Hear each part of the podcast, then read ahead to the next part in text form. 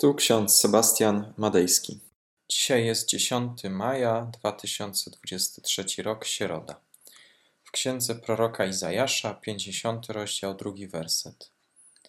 Czy moja ręka istotnie była za krótka, aby odkupić? Albo czy nie ma we mnie siły, aby ratować? Oraz Ewangelia Mateusza, 8 rozdział, drugi werset. Trędowaty, przystąpiwszy, złożył mu pokłon, mówiąc: Panie, jeśli chcesz, możesz mnie oczyścić. Drodzy, w zeszłym roku byliśmy z młodzieżą w Wittenberdze i jechał z nami kierowca autokaru, który często przebywał tę trasę śladami Marcina Lutra. Bardzo dobrze znał historię tych miejsc, w które chcieliśmy jechać ponieważ doskonale pamiętał opowieści przewodników i sam interesował się amatorsko historią reformacji. Pamiętał różne ciekawostki z życia reformatora.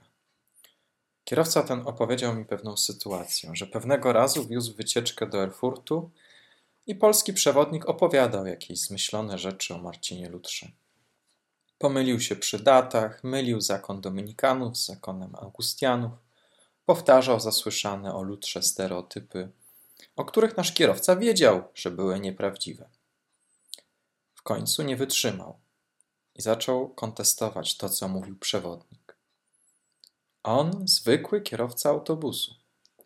Wyobraźcie sobie zdziwienie, jakie mogło towarzyszyć uczestnikom wycieczki, kiedy usłyszeli z ust tego prostego kierowcy słowa, które okazały się prawdą, a, tamty, a tamten przewodnik okazał się słabo przygotowany. Ta anegdota przypomina mi ważny wniosek. Należy brać wiedzę od specjalistów. Jednak kiedy oni zawiodą, zwykli ludzie z ogromnym doświadczeniem mogą nas uratować przed błędami. Jeśli chcemy otrzymać pomoc, powinniśmy udać się do źródła, zrobić tak jak ten trendowaty, pójść do Chrystusa. Ojcowie Kościoła mieli takie powiedzenie: Po co pić wodę z brudnej rzeki, skoro można pić ze źródła, czyli z Pisma Świętego? Idąc tym tropem, należy wracać do źródła, a jest tym źródłem sam Bóg. W księdze Izajasza, w 50 rozdziale, drugi werset, znajdujemy takie pytanie retoryczne, skierowane do ludu izraelskiego przez samego Boga. Brzmi ono: Czy moja ręka istotnie była za krótka, aby odkupić? Albo czy nie ma we mnie siły, aby ratować? Oczywiście, Boża moc nigdy nie jest za słaba, aby nas uratować. Boża moc nigdy nie jest za słaba, aby działać i zmieniać nasze życie. Heidegger, niemiecki filozof w wywiadzie udzielonym podczas zimnej wojny, kiedy konflikt nuklearny między Stanami Zjednoczonymi a ZSRR wisiał na wózku, powiedział takie słowa: Tylko Bóg może nas uratować. Tylko Bóg może nas uratować. Takie słowa powiedział.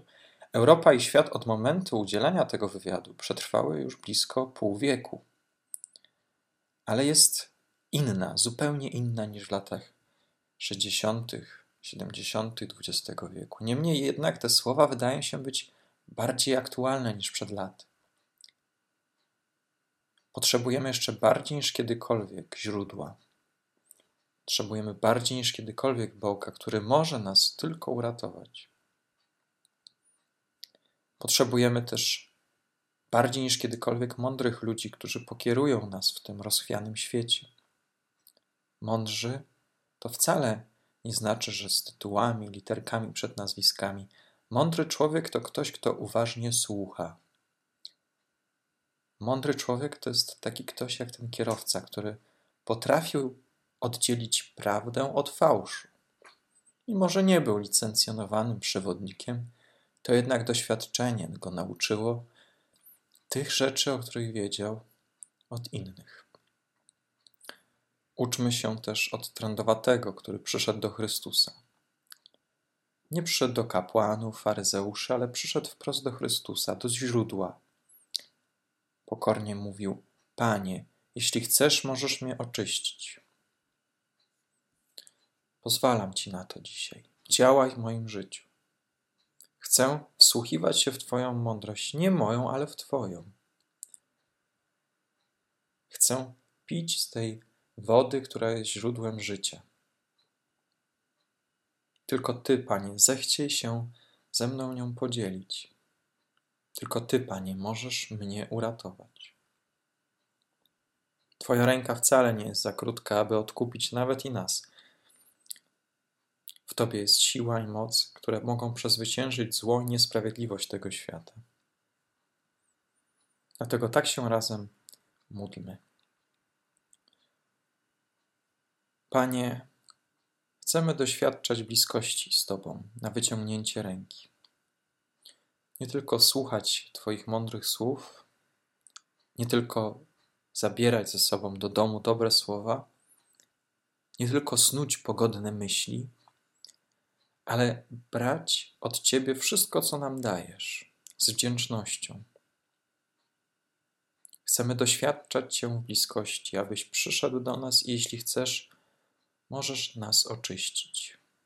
Tylko Ty, Panie, możesz nas ocalić. Tylko Ty, Panie, możesz nas uzdrowić.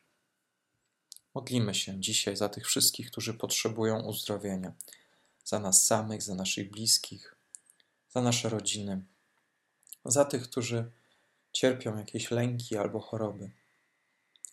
Panie, Ty uzdrawiaj ich oraz nas, abyśmy razem w Królestwie Twoim mogli powiedzieć: Panie nasz i Boże nasz.